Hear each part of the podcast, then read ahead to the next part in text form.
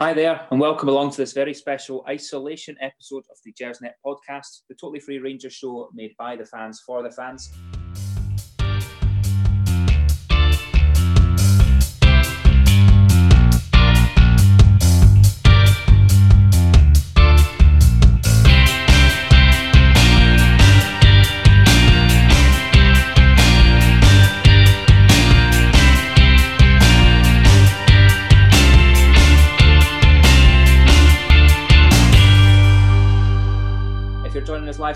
Along. Remember, you can get involved in the show by leaving us your comments and questions right there on the YouTube stream. Uh, we'll make sure we keep an eye on that throughout the show and get to as many questions as we can.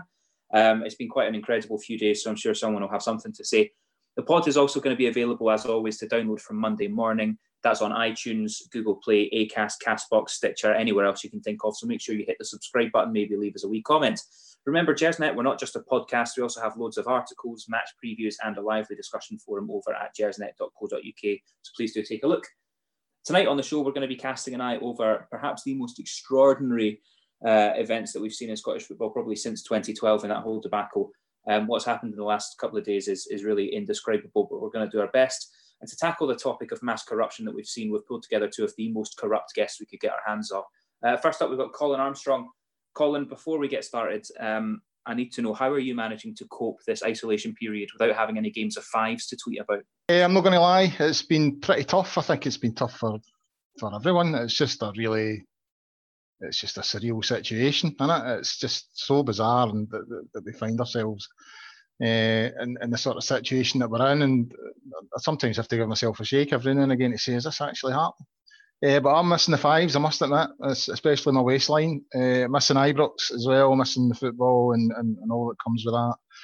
Uh, but it, I suppose it is what it is, and we, we, just need to knuckle down and get through it. But it's it's surreal. It really is. It's it's a bizarre period, I must admit.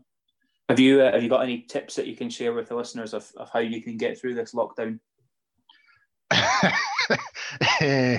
Well, uh, I went out for a walk yesterday, so I would probably suggest don't go along along the Forth and Clyde Canal uh, around about the Hall Glen area because it's full of Neds, smoking the herbal and drinking bucky.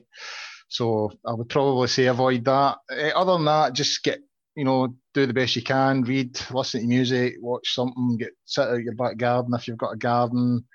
Uh, loads of good stuff on I've noticed a lot of obviously there's a lot of retrospective games on the now, games for the past. The the, the 2003 game is on tonight against Dunfermline. I've been watching a lot of the older English games as well. Aye, just do what you can and stay off the drink. That's that doesn't help. Maybe yeah, a couple at the weekend, but no no through the week. No, that's the thing is that's the thing you you sort of find as you're getting to the end of the working day, you're like, there's not much else left to do now. Like crack open a beer. Um, fair enough. Well, also with us, we have the the very insightful David Wren. Uh, now, David, being honest, can you think of anywhere more beautiful than Dundee to spend a quarantine? Well, obviously I'm not originally from Dundee, um, so it's been nice to spend it in somewhere that's maybe not as familiar as Kilmarnock. But you know, two two lovely areas of the, of the country um, that I've that I've spent most of my life in. So uh, no, but there's there's plenty, there's a there's a waterfront here, so that's quite nice. You can go down there a wee walk. Um, is no, it not also the sunniest city in Scotland, David? Yeah, is it? I think you'll find statistically it gets more sun than any other city in Scotland. But no, I mean it's not been it's not been too bad. I've been cooped up working from home, so it's the, the time I do get to spend out out of my house. Um, and try and make the most of. it. But no, I, I, echo what Colin said. It's been it's been surreal. The thing for me, it's it's been surreal how how um, quickly it's become the new normal. You know, uh, and how how easy it has. You know, we've got used to it. Um, I have spent some of my time watching Sunderland Till I Die. Finished that in a few days, and it just shows you that even at the height of Rangers banter years, there's still a club out there that can that can do even even funnier things than us. So um, that was an insightful watch. But yeah, no, no, it's been a, it's been a strange period. Right before we get on to the the bam pottery of the last forty eight hours, David, someone asked me the question the other day. Right, if Netflix approached you, if you were the chief executive Rangers and Netflix approached you and said, right, we're going to do a, a, fly on the wall documentary series, we'll call it The Blue Sea of Ibrox, but we're putting cameras in the dressing room, the boardroom, everything for the next 12 months. Would you would you want a show like that about your club? I think I would want creative control over it. Um, and I'd want to, you know, dictate the narrative a wee bit. The Sunderland, the first series of the Sunderland one, um, I don't know if, if you guys have seen it, but Martin Bain, an Oscar worthy performance uh, from Martin Bain in that. Um, and that was that was crazy. The second series I found was a bit more, slightly more normal, but I mean certainly brings out the inadequacies, which I think will probably be felt at a lot of clubs. You know, certainly in my time covering sport um, as a journalist, you know, I, I saw a lot of things in football, and it was nothing. I mean, nothing untoward, but just certain things that you see that you can't quite believe how amateur it is. Um, and I think to, to invite a, to invite cameras and give them so much access to your higher, you know, your executives at the club, I think you have to have a bit of, you know, a bit of sense over what conversations you're showing there. Because I mean, in that latest series, um, something that actually struck a chord to me was, was the negotiations for Will Grigg. And if anyone's seen it, basically Jack Ross tells Stewart Donald, who's the owner, don't go over 1.25 million. He's not worth it. Don't spend any more than that. And then they sign him for three and a half million. Um, and I think if Rangers had had done a, a similar documentary over the past few years, uh, you know, there'd have been a few incidents like that that would have would have really upset us as Rangers fans. So um, no, I think I think if if I was to agree to it, I think you we need it needs to be more of the Amazon Prime sort of documentary. It's a bit more polished. Um, certainly the, the Sunderland one shows a lot of a lot of faults and, and how to run a football club. No, it is it's magic. Um, folk think we're on a commission here punting it, but it is a, a, a cracking show and, and you will be able to get through it in about two or three days right, we, we might as well kind of dive headfirst into this because I think this is just the most unbelievable sort of turn of events that have been taking place over the last few days in Scottish football. Um, David, obviously, I know as, as, a journalist, you've got your finger on the pulse and everything. So, just wondering if you could try and kind of take us through a wee bit of a timeline as to what's happened with the the SPFL proposal and the vote that they tried to do to, you know, call the league as it is now, um, which should have taken place well, they expected to have the deadline for the vote on Friday. Obviously, that's kind of dragged out now. Can you try and summarise really what's what's happened there over the past few days? Absolutely stuck me in it there trying to summarise this, but um, no, certainly uh, it's been a very confusing past few days, and as Colin mentioned off air, you know, it's quite it's quite hard to to keep on top of absolutely everything that's happening, but certainly on Friday, that there was a suggestion very early on um, that was leaking all over the place. It seemed like, especially on Twitter, that um, Inverness, uh, who Scot Gardiner was obviously chief executive, had rejected the proposal. So that was a, that was the sort of first thing that came out, um, and they'd been the, they'd been the club who had basically um, stopped the, the proposal from going through. It then came to light later on that day that Dundee had been the had been the ones that, that had had the casting vote. Then it came out that they hadn't actually sent sort of submitted a vote, or certainly they'd sent a vote in and then told the SPFL to not count it in the in the process. We're now into a situation where I don't think anyone really knows what's happened because there's been talk of WhatsApp groups and emails and all sorts between the between the various clubs. It's very very messy. Rangers have obviously waded into the argument quite a bit. Um, they had their own resolutions that were, were basically ignored by the SPFL. It now is turned into a bit of a bun fight between you know many clubs and the SPFL, uh, and I mean I'm sorry to the listeners because that has really not been a great way of describing it, but it's genuinely been one of the strangest episodes. Um, certainly, I mean Scottish football was known for many strange episodes, but this uh, this has been one of the most confusing and one of the most pot- potentially scandalous, uh, depending on which way this goes. Um, but it's all down to you know what Rangers, what evidence Rangers have, because obviously they the suggestion was that a whistleblower had passed information to suggest that there'd been some form of wrongdoing by the SPFL. So I think now it's a case of where where we go from here and, and, and when do we find out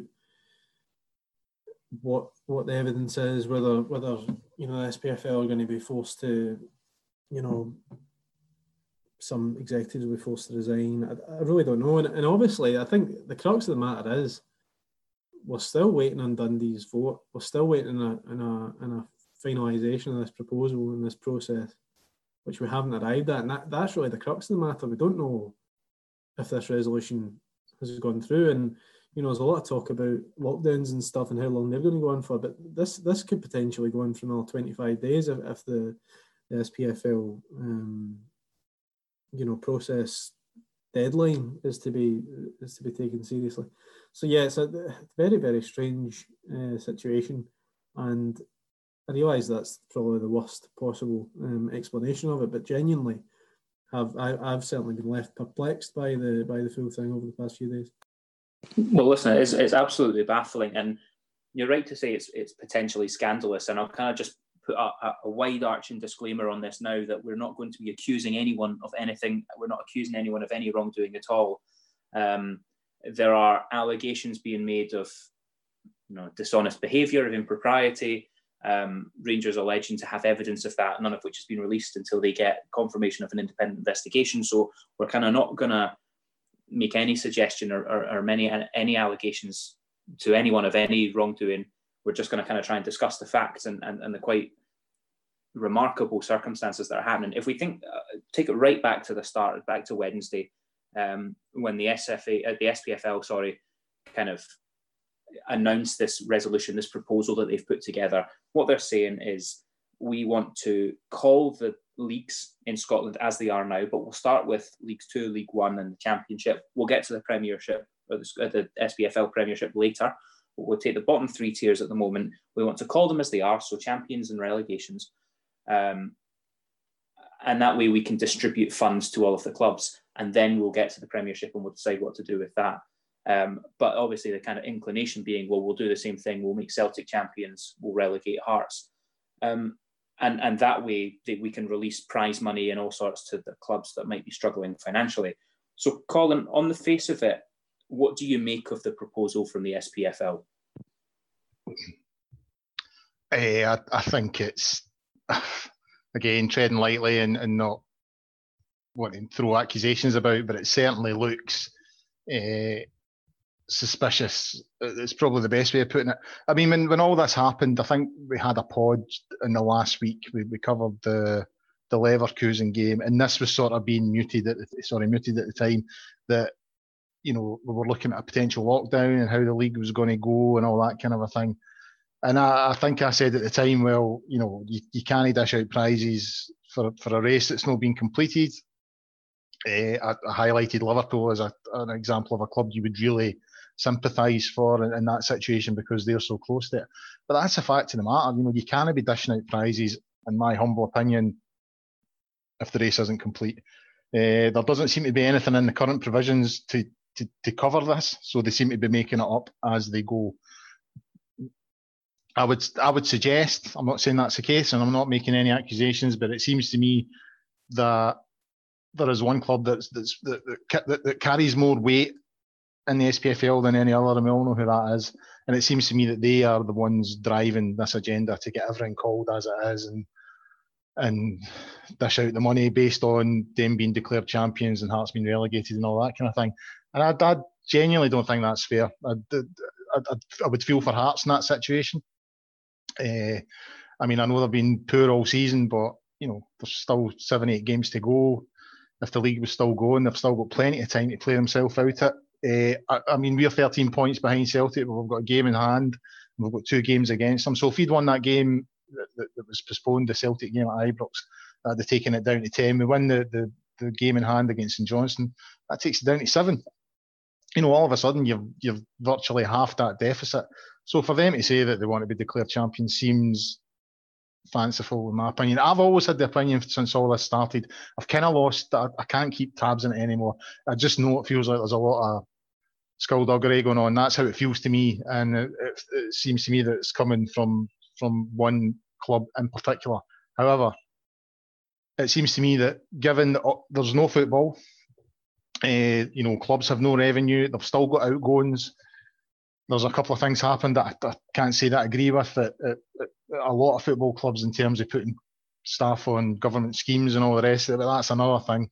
You have to, to look at the bigger picture at the moment and say clubs don't have any money coming in, and those clubs, especially that don't have any TV revenue, that depend almost totally on what comes through the gates. Well, they, they, they've got nothing coming through the gates at the moment. So to me, the, the main focus for the SPFL and for the SFA and for all the governing bodies that are looking at the situation is, is how do they protect the clubs? To me, dishing out prizes is secondary. I think we need to make sure that we come out of this with the same amount of clubs that we went into it with. And to me, the easiest way to do that is to distribute the money evenly and dish out things like European places based on last year's placings and no relegation and extend the leads and try and get as many clubs up as possible because the ones that do get through this will be gasping for air by the time football kicks off again. So we need to get as many in a higher position as possible so they can access higher revenues and all that. That should be the primary focus right now. That's how I view it. You know, we should just be in a, a, a mode of we need to get every club through this. But it seems to be we need to get Celtic nine in a row and then we'll worry about everything else. That seems to be what is coming from the SPFL from me at the moment. It looks to me like Rangers have caught wind of something. We've all seen the the WhatsApp group stuff and all the rest of it, and the accusations here there about Dundee, about Inverness, and all that kind of thing. For Rangers to go on record with it yesterday or two days ago, when the you know when they started making statements, you would have to assume that they feel they're on concrete ground to to come out swinging like that. So it looks to me like something's going on, and it, it just. Well, you know me, Ross. I'm not overly enamoured with modern football. I think money dictates it too much, and this is another dirty example of that. It, it just feels that rather than focusing on the game, what's best for the game, what's best for the clubs, how do we get them all through this so that we still have a game at the end of it all, and we still have a league, and, and all the clubs have got through it successfully. It's all about making the richest club even richer and making sure that they get access to the Champions League, making sure they get the prize money, making sure they get nine in a row. And it just feels all a bit seedy and dirty, in my opinion. Yeah, well, that's uh, that's the difficult thing is that this this proposal being made from the SPFL kind of co- um, shrouded in this well-intentioned message of you have to vote for this because this is how we can give you the money in order to survive. So that's aimed at your probably your lower league clubs in Scotland, saying we know that you're struggling, we know that you live hand to mouth, we know that you need money. We have this money, but our statutes say you can only have the money upon conclusion of the season. So therefore, you have to vote to end the season now, or you won't get the money. There is no other way. And I, I hope you've both listened, to, or as many people as possible who are listening to this show have listened to the um, Inverness Caley Thistle's chief exec Scot Gardiner was on Sportsound over the weekend, and what he was saying was absolutely astonishing. Was that the SPFL have told clubs if you do not vote for this proposal, you cannot get the funds that are due to you upon completion of the season.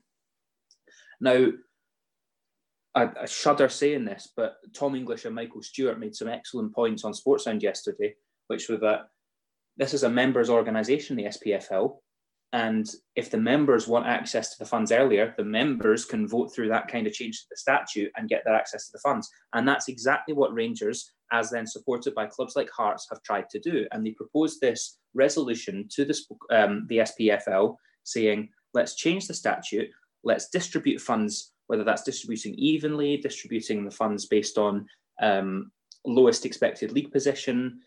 Let's distribute funds to the club now and give ourselves some more time to think about how we wrap up the season, whether that's delaying, whether that's scrapping next year and, and having one longer league. Let's just give ourselves more time to think about it. So, David, what do you make then of, of the Rangers proposal and, and how all that's been handled? Again, it doesn't seem to have been handled all that well. Rangers obviously suggesting that that it wasn't even taken seriously at SPFL level. Um, the concerning thing for me, uh, as Colin pointed out there, we, you know Rangers and, and certainly other some other teams in the Premiership will will probably be okay, you know, in this in this process because you know there maybe is there maybe are funds there and it might you know maybe get through it with other money we've got in the coffers or whatever. Teams in the teams in the lower leagues, this this you know is a is a is a perilous situation and, and it's it's worrying for them uh, because as, as Colin says, you know, they, they rely so much on receipts at, at the gates, you know, to keep them going. And, and I think any thought Rangers handled have handled this very well. And I think certainly in, in recent years, you know, when you see a club statement uh, coming out, sometimes, you know, they come out at the wrong times, they, they, they use the wrong wording, they're very confusing, very not to the point, and and sort of would become quite easy to to attack because of that, and and it's been quite disappointing over the past few years the way we've sort of handled things like this. But I think certainly on this occasion, everything I've seen from the club has been has been well well put out, well handled, well well communicated with the fans, and, and has been updated enough to to show where, where we stand. Um, you know, disappointing that the club hasn't been been taken seriously with a resolution that, that would have pleased probably everyone um, in the short term. And then you can look at you can look at who wins what, and if it comes to that. And the thing I, you know, I, I just don't understand why why it's become so complicated, um, and it's turned into what is now is now making Scottish football, you know, a laughing stock once again.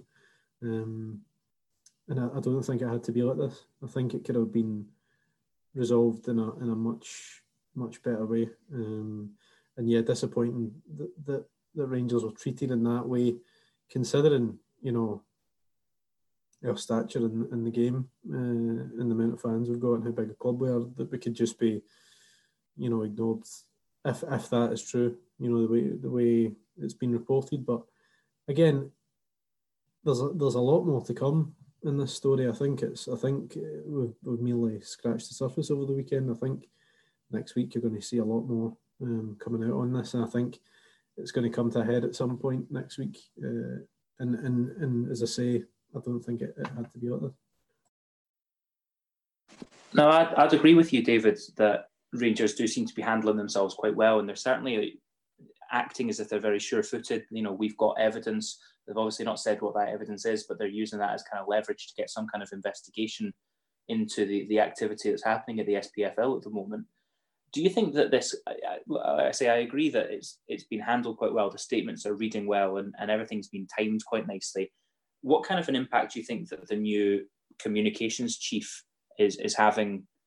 Um, you know, in, in terms of maybe a departure from the Traynor style to to the new style that we're seeing this week. I think uh, I think Colin and I had had touched on that um, before on, on, the last podcast we did, and the importance of you know decent communication from the club. And I think you know the new the new communications officer we've got clearly has a lot of experience, and I think that's come through and and, and you know the statements that have been put out. I just think they're very to the point, um, and they're not too long. which seemed to be the issue. Um, and, and, you know, when you put out a 2,000 word statement, there's a lot of things hidden in, the, in these statements sometimes, and that's not just Rangers, that's that's any company. Um, I think what we've seen this week's been been honest communication with the supporters and other clubs. Um, it's been to the point and, and laid out exactly, you know, from a Rangers point of view, where the club stands.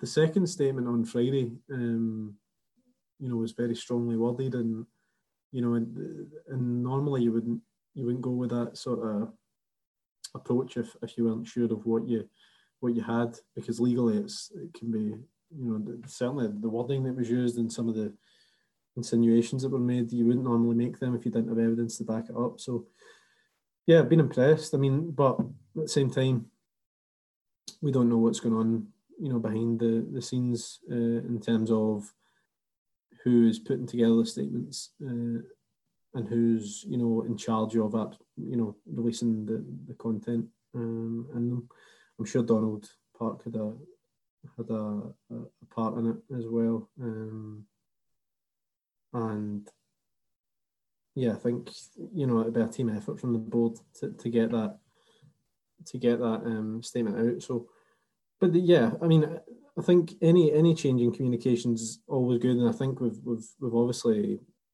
chosen who well the board's chosen who they who they felt was the was the best man for the job, and and if that is his his influence there, then yeah, it's it's an exciting you know appointment for us because it, the communication has been very clear, and I think for the fans it's been very easy to follow, and really that's that's the key thing behind uh, a decent decent comms guy, in my opinion. Now, Colin, if we go back to the kind of the, the timeline and the facts of the case at hand here, Rangers come up with this alternative proposal to the SPFL plan, suggesting that we could just um, change the statute, distribute funds to, to the clubs that need it, and then take more time to consider how to proceed with the 2019-2020 uh, season. I'm not sure if you've read the statement that's been put out this evening by Anne Budge, chairwoman of Hearts, um, but she's put out an, an, absolutely incredible statement, basically confirming that Rangers submitted that proposal to the SPFL um, sometime after 3 p.m. in the afternoon, which was then kind of confirmed and and reaffirmed and, and supported by Hearts, who emailed the SPFL to basically say, look, we, we agree with this proposal, copied the proposal, and they confirmed that they got um, a message of, of receipt, a confirmation receipt from the SPFL. Now, the SPFL say that on the Friday that couldn't be put to the members because it was submitted to the SPFL only, I believe, 10:58 p.m. from Rangers, and that there was a legal kind of technicality that was wrong with the statement. Hearts are now saying that that legal technicality that was wrong with it was uh, one word. The word should have been suggested or proposed, but instead it was demanded. Um, so they're basically saying that the SPFL had this for hours and there was one word, and that's why they didn't put it to the members to vote and they could only vote on the SPFL proposal. How do you kind of make sense of that? It seems like Rangers have put forward a sensible plan which has been deliberately ignored, deliberately delayed, and and it's as if they were desperate to stop clubs from voting on on this alternative proposal. it all comes down to power based, and it's it's almost like a power struggle just now, Ross. And I, I think it's fair to say that for the last ten to twelve years, that Celtic have, have certainly held, you know, the, the, the power in the corridors of you know Scottish football governing bodies and all that kind of a thing. You know, it seems to me that they would look for a full stop, not be in the right place to, to veto this and just blow it out the water. I think you've got to look at the the involvement of Rod McKenzie and his connection with Celtic, and it, it, it's just it all goes back to 2012. And I think Celtic were were sort of flexing their muscle before then. Uh, I think they showed that in 2008 with the you know the, the UEFA Cup fiasco. You know, I think the chairman at that time, John Reid, was pretty aggressive when he spoke about Rangers at that particular time. What happened with Rangers after that, you know, and going down the divisions, I think that gave Celtic an opportunity to fill some pretty important posts and, and important jobs within the, Scottish football governing body with Celtic-minded people. Uh, I think you only have to look at the at Claire, what's the the compliance officer. You know, all these things, just strategically placing people in the right in the right jobs, and, and the result is that the, the, accusation always was, and it was probably a fair accusation, that the old firm uh, sort of boss Scottish football, and we bossed it to suit ourselves to make sure that Rangers and Celtic got the lion's share of the money. Seems to me that Celtic before 2012, I think they have made. I think Peter Lawwell and John Reid made a sort of strategic decision, sort of mid 2000s, 2005, 2006, to bin this whole working together thing. Uh, they don't use the phrase the old firm now, but that they'd stopped using that prior to 2012. You know, they, they Celtic have made a, a big sort of power grab in the last sort of 10, 15 years. A big statement in terms of we don't want anything to do with Rangers. It's not about us working in uh, tandem anymore to make sure that we get the money and we've got the power. It's about putting Rangers at the equation, and it's just all about Celtic. And when you look back over the years, there was always a connection. I mean, I know we hate one another, but like, I mean, back in the 80s, the two clubs both had Umbro kits. They were both sponsored by C.R. Smith. You know, there's been times when we were both sponsored by Tennent's. You know, there, there was a lot of times NTL as well. You know, there was a lot of times sponsors came in and wanted the two, and I think Peter Lawwell and uh, John Reid wanted to change that. I think they felt Celtic were bigger, had a bigger global appeal with the whole Irish thing, and and went for it. And what happened in 2012 gave them a little bit more leeway, and I think they've they've basically tied it up. They've, they've, they've tied the whole the whole kit and caboodle up. It's it's, it's very very difficult uh, for Rangers to do anything now. I mean, we've spoke about the PR stuff. I mean, Traynor didn't help himself.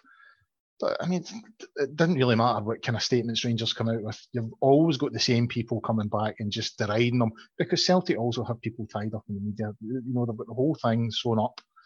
Uh, so that's what made it so surprising yesterday when Michael Stewart, Tom English, and Davy Provan now have all come out and broken rank and sort of said, you know, there's some serious shenanigans going on here. So it feels to me that there's a power struggle going on now. Celtic are going to do everything they can to maintain the power that they have within the corridors of power, so to speak. So aye, so if we put in a proposal that's going to threaten that and get clubs on our side, then they're going to say, well, you know, you didn't dot the I, you didn't cross the T. I'm sorry, you'll need to resubmit. That's how they're going to play it.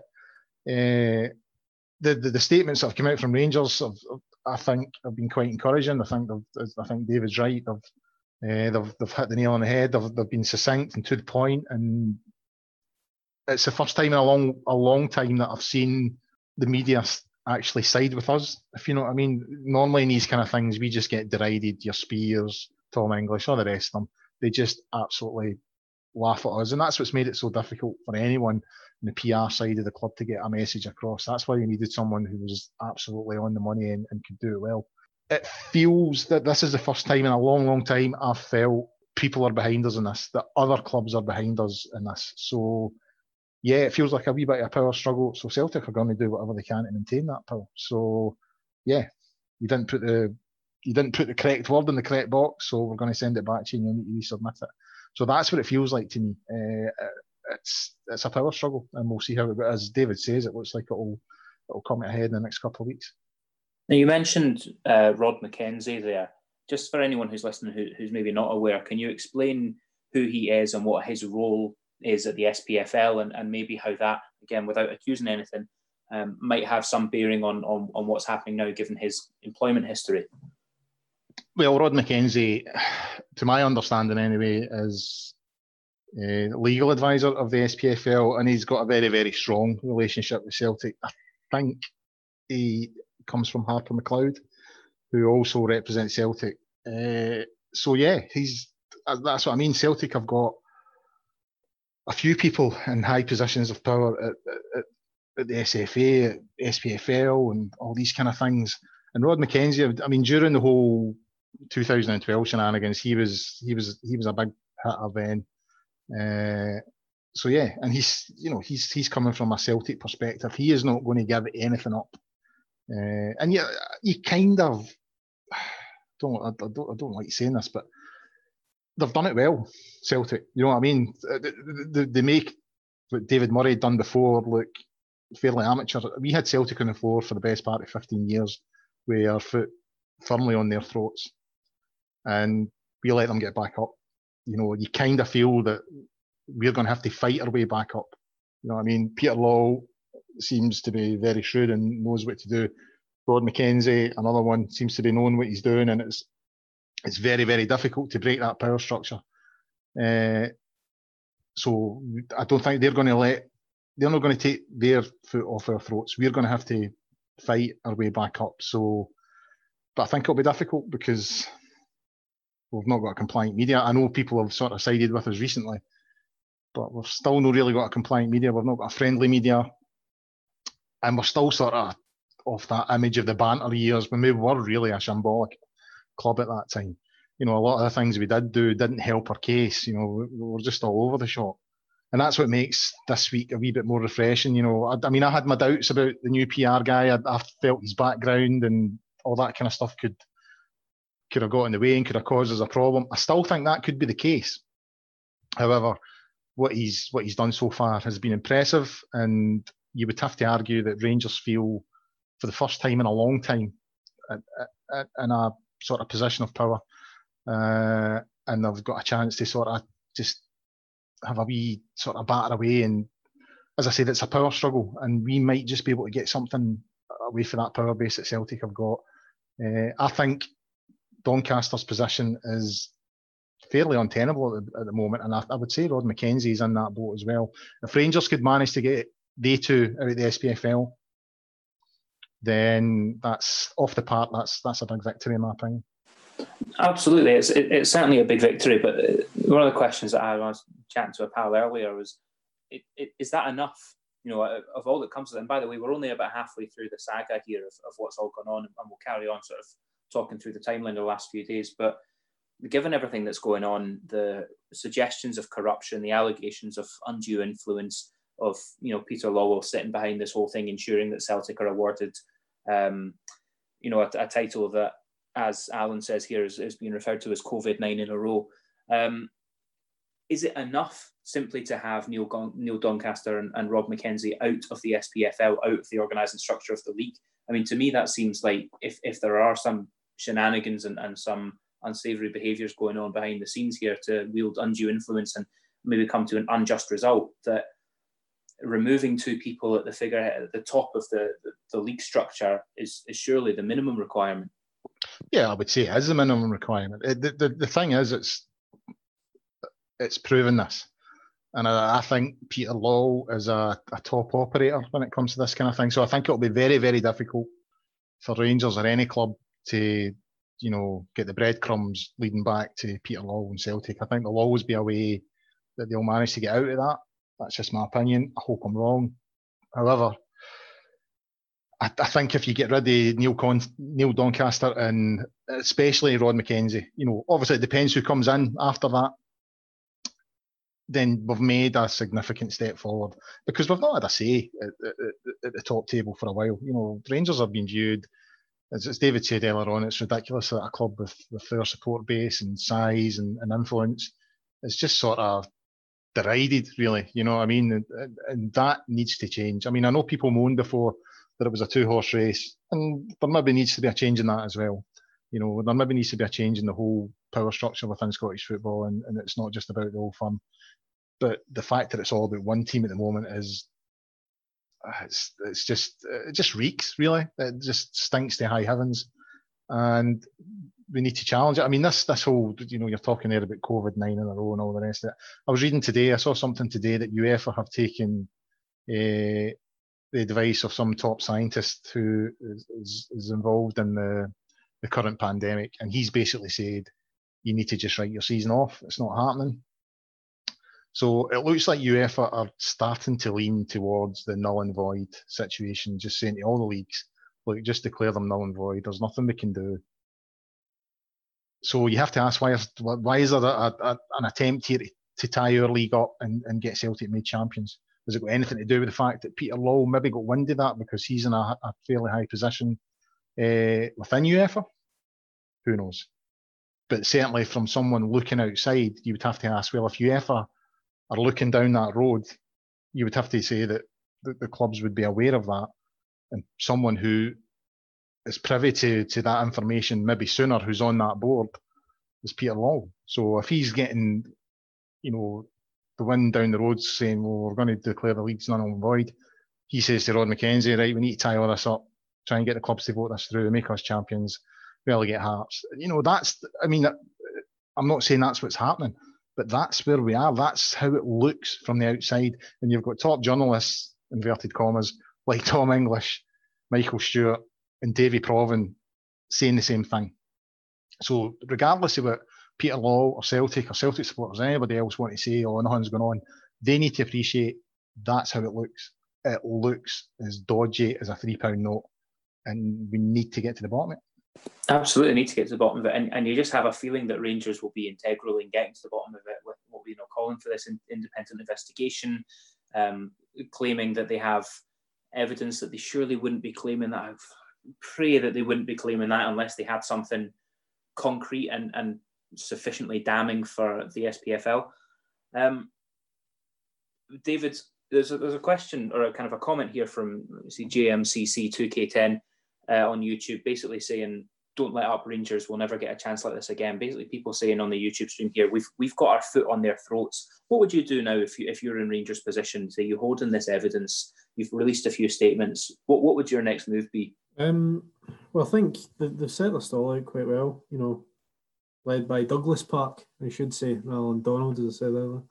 But um, I think he's made a, I mean, he's made an, an exceptional start to, to his role as chairman. I think I saw someone making a comment about that the other day on Twitter, and, and he certainly certainly led the charge um, as chairman on this. Um, and I think it, the ball's very much in the SPFL's court. I think at the moment, in terms of where they go next, and I think Rangers will probably keep their cards close to their chest. The thing, as you said earlier, you know they're they're awaiting some form of response from the SPFL rather than you know having to make any moves themselves. And I think from our point of view, Rangers sort of have weighed into this in a very responsible way, um, and it's certainly been for the seems to be for the greater good of the the rest of the, the football pyramid. So I think it's all going to come down to what we see come out in the wash in the next couple of days, um, and I think that will involve finding out a bit more of what actually happened. Um, with the votes on Friday, what went wrong there, what's going to happen next, when we can expect an actual, you know, resolution to all this. Um, but I certainly think from the board, which obviously led by by Park, I don't know if the if the fact that he's now in charge is strengthening that, you know, look on on on the game as a whole because obviously for Dave King, who I was a, a, big fan of, but it was difficult probably for him because he wasn't in the country and he wasn't seeing it firsthand all the time. He was seeing it from afar and probably being told about it, um, rather than you know being being in I suppose in the bubble. So I don't know if we're benefiting from the fact that the, the chairman at the moment is, you know, quite close to it, uh, and he's certainly led the board well in the in the opening opening spell of his time as chairman. I think from our point of view, I mean, we're not, we don't really have to answer to anyone at the moment. So I think the, the bigger news is going to come from from where the SPFL go next. And certainly they've, they've dug themselves into a bit of a hole here. And, and I think obviously Rangers want answers, but I don't think we're the only ones. And, and probably we won't be first in the queue because remember, those clubs there, you know, Hearts, Hearts especially, who are facing, you know, spending next season in the in the championship if this resolution passes. So that's well, so, sorry, they could, I suppose, if it comes to a stage where we've got to end the, Premiership as well. So there's a lot of teams with a lot to lose. Um, so I don't think I don't think we'll be the, only people that'll be looking for an, some answers for the SPFL, and we'll be looking at our next move. I think there'll be a lot of other clubs that are. Um, so as I say, I think over the next couple of days, we, we need answers from the SPFL. We need to know exactly what's happened because there's a lot coming out in the press, and that's the worst thing about this. We're getting so much information from so so many different areas, whether it's the media, whether it's the clubs, or the SPFL, um, and that's the that's that's the that's the the problem. You know, there's, there's a lot of information coming from a lot of avenues, and and as of yet, we're we really are waiting a lot of answers um, regarding a lot of the things that have come out, i.e. the the Dundee uh, situation there and and you know what actually went on with the, the vote, when we can expect the, the resolution to come to an end. Uh, so I think there's a lot more to come in, in, the next couple of days. But from Rangers' point of view, I think it's a matter of sitting tight and and waiting to see to see what what the next uh, next thing to come out is because as we've seen the past couple of days, it's moving very fast and um, it's it's a sad situation really that again, I'm echoing what I said earlier, but you know that it's had to come to this, and it's yet another farce. And I think this time, you've got to see we've got to see some some form of repercussions for the people that have been involved in this this episode because it's it's been very embarrassing for the Scottish football.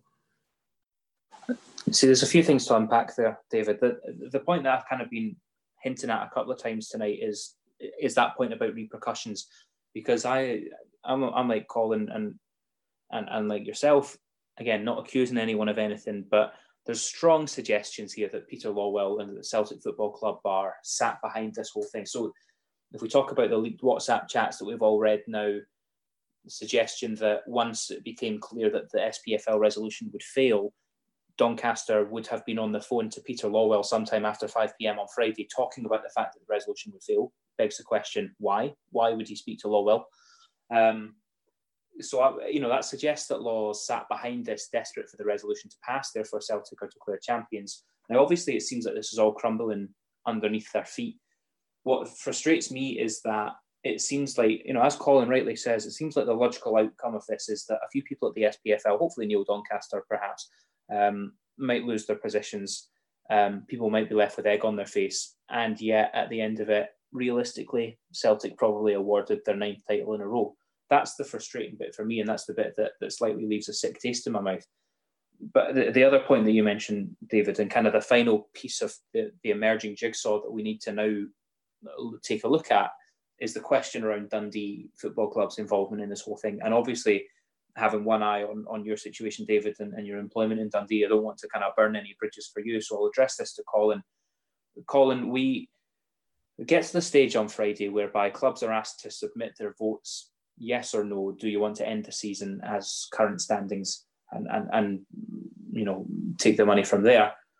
Um, that was they were given until Friday 5 p.m., which was against their own statutes because they should have 28 days, but we'll, we'll kind of skirt over that. They were given until Friday 5 p.m. to do so. They were told if you don't vote yes to this, then you won't get any money because there's no other way, as been confirmed by Scot Gardiner of Inverness and Anne Budge this evening in her statement from Hearts. Um, so they've been given until Friday 5 p.m. to do this. A certain number of teams have to vote yes, and in the championship, you need eight teams voting yes in order for the motion to carry. Now we know that Inverness and Partick Thistle both vote no. Partick Thistle were in the relegation position, so it kind of makes sense that they would want to try and fulfil some fixtures and see if they can um, climb out of the relegation position or get the season scrapped as null and void.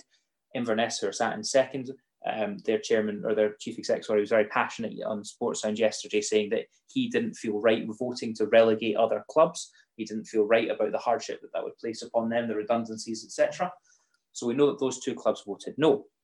Now, Dundee were quite clear in terms of the WhatsApp chats that have been released now that they also voted no. Their club secretary sort of showed that they are confirmed we have voted no by saying DFC vote submitted, and he, you know, countless times in that chat said that their position was no. For some reason, that vote is not received at the SPFL. But my understanding is that Dundee weren't aware that their vote wasn't received by the SPFL, but the SPFL have also said Dundee then contacted them to say, please do not count us as having voted. So Dundee didn't know that their vote wasn't received, but then perhaps wanted to cancel their vote or change their vote in some way, but now have kind of gone to ground and, and gone quiet obviously this is the kind of clinching vote that would have wrapped up the season and then put the pressure on the Premier League to wrap up their season as well. How do you unpack this this whole shitstorm of what's happening here? Comes back to the power base thing, I think, Ross. You know, it's uh, as we said earlier on in the show, there are clubs desperate for money. Uh, you know, as you said, the statute provided 28 days to vote. I don't think clubs would want that. They need the money, you know, ASAP you know, clubs don't have any revenue, so they need it. And people who have, you know, clubs that are sitting there in a comfortable position financially know this. So they're in a position to put undue pressure on certain clubs. And that's what seems like has happened in the case of Dundee. You know, it seems like they have voted one way and then something's happened and they're claiming that the vote wasn't received and then it was oh if you've got our vote don't count it and we're seeing all these i mean obviously we don't know how accurate they are but we're seeing all these screen grabs of whatsapp groups where it seems to be implied that Dundee are in a stronger position now that they have the casting vote and that they're going to use that in their favour. Well, who are they going to use it in their favour too? I mean, who are they talking about? I'm, I'm assuming they're talking about Peter Lawwell here you know, that they're going to approach Celtic and say, well, you know, what you're going to give us? That that's how it looks. Again, not making any accusations, but the people that are in control of Scottish football and, and who are behind us need to realise that that's how it looks. It looks as as dodgy as can be. So the whole Dundee thing again. I, I was sitting out yesterday reading my book in my back garden. I actually couldn't keep up with the stuff that was coming up. You were getting different stuff from different journalists, you know, and in the, in the same timeline, I've got one journalist saying uh, Inverness hold the, the, the, vote. The next one saying Dundee hold the vote, or Dundee have voted, Dundee haven't voted, Inverness have voted, or maybe they haven't. It was just, it, it was impossible to, to, to, keep on top of. Uh, and you kind of wonder if that's deliberate, you know what I mean? Just to, to just totally muddy the waters uh, so that those people behind this whole thing can can get the outcome that they want. One thing I will say, I, I think you're right. I think eventually Celtic will get awarded the title. I think that's it feels inevitable to me. But I also think at the end of it all, they won't have quite as much power within the Scottish game that they once had. I think that that power base will have been corroded a little bit. But seriously, at the end of the day, if they are awarded that title, is, anyone to? I mean, the whole nine in a row thing hasn't really bothered me because they they, they haven't beat us nine years in a row. You know, we were out of the league for four years, so you know it was like Joe Frazier being the heavyweight champion in the world when Muhammad Ali uh, was was in the jail for avoiding the draft. You know, nine in a row was was was was about Rangers and Celtic. If you take Rangers or Celtic out of the equation, then it, aye, they've won nine titles in a row, but four or five of them are devalued, and this one is tainted. You know, I'm not one that goes down the tainted titles route. They don't. They could only beat who was in front of them, and they've done that. But there's no doubt about it that the, the, eight titles that they've won up to this point, at least four or five of them are tainted. Eh, sorry, eh, devalued. But this one, if they get this one, then this is as, tainted as can be. You know, it's and it, it, just every now and again I, have to remind myself that we're in the middle of a sort of global crisis. You know what I mean? It, it just feels like the wrong thing to be bickering about at this particular time. Uh, so yeah, it's bizarre. I, I, think Celtic will get it. I think you're right; they'll get the title, but I, I think it will come at a cost. I think they'll lose a wee bit uh, the power base that they hold.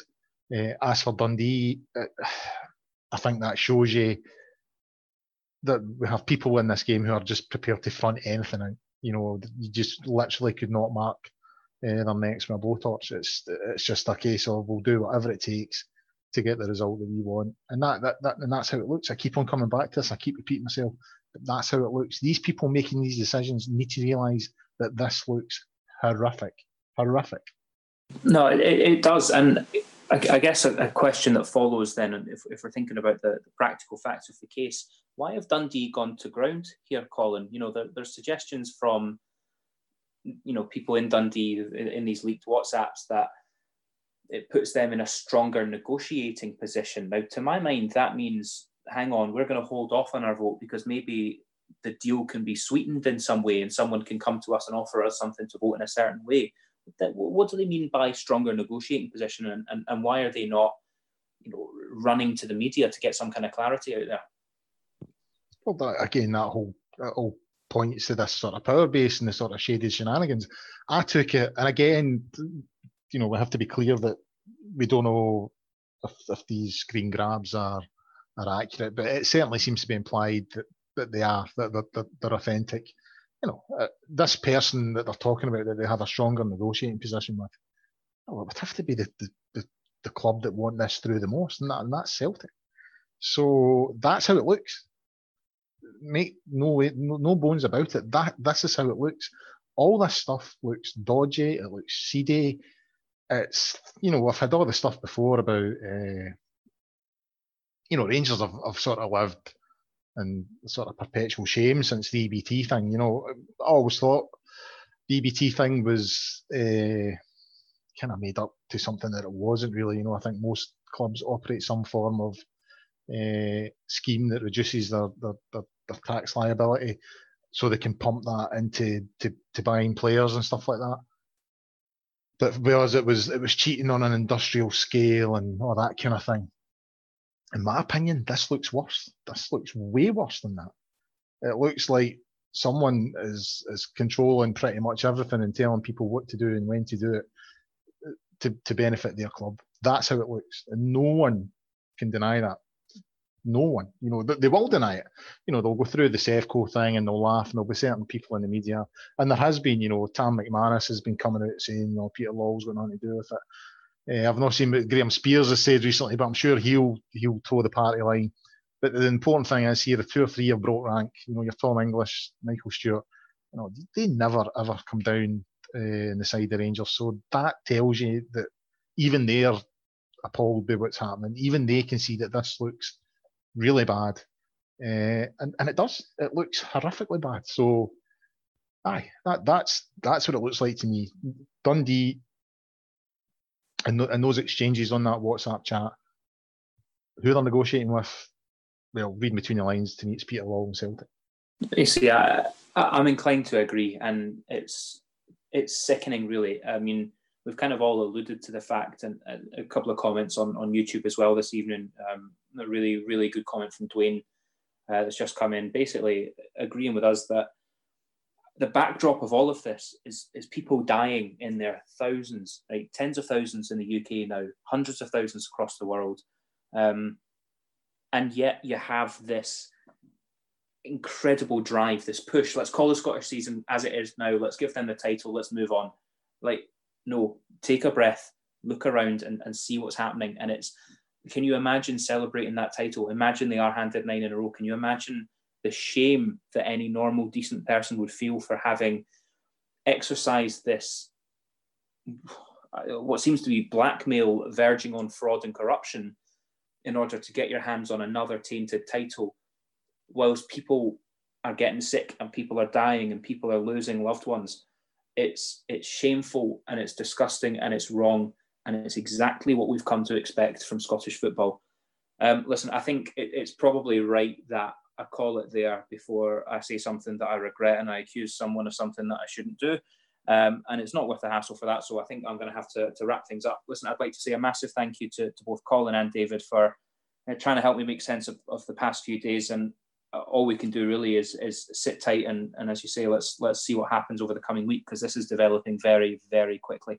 Ross, before before we go, can I can I give a quick shout out to someone? Uh, I'd give a quick shout out to my my wife Shona. She's a nurse, uh, so she's working, you know, twelve hour shifts at the moment at Forth Valley Hospital. You know, walking in, essentially walking into a burning a burning building every day. You know, because you know what's in there. There's there's positive cases so good, big shout out to her. She's feeling it now, and to all of them, all the nurses and all the doctors that are doing a grand job at the moment. Because, as I said at the start of the show, it feels a slightly surreal situation, uh, but people like that just have to do what they always do, and and more more so than ever, put themselves in danger. No, absolutely. I, I think every single one of us associated with with the podcast, everyone who's listening now, just so unbelievably grateful for for what these people who are routinely undervalued and underpaid are, are willingly sacrificing for, for the, the rest of us. And it's it's remarkable. It's your doctors, it's your nurses, your paramedics, but it's also your shopkeepers, your cleaners, people that are going out and putting themselves in dangerous situations, your your postmen, your bin men, making sure that the world keeps turning and that's all nice for us with office jobs and we can work from home. It's um, it's a remarkable time. So, uh, humble gratitude to, to, to, everyone that's that's still out carrying on and, and, and making sure that everyone can stay safe. Um, so, thank you very, very much to anyone who's listening, who is a key worker, who's in the NHS, who's in any of the emergency services. It's it's it's hugely appreciated. Um, really, that's it. That's it from us. So please do make sure you head over to the website www.gersnet.co.uk. Catch up on all the news, the opinions. The friendly discussion forum is still going despite the lack of football action. And believe you me, there's going to be plenty to be said over the next few days. All that's left for me to say this evening, though, is a massive, massive thank you for listening. Keep yourself safe and have a great week.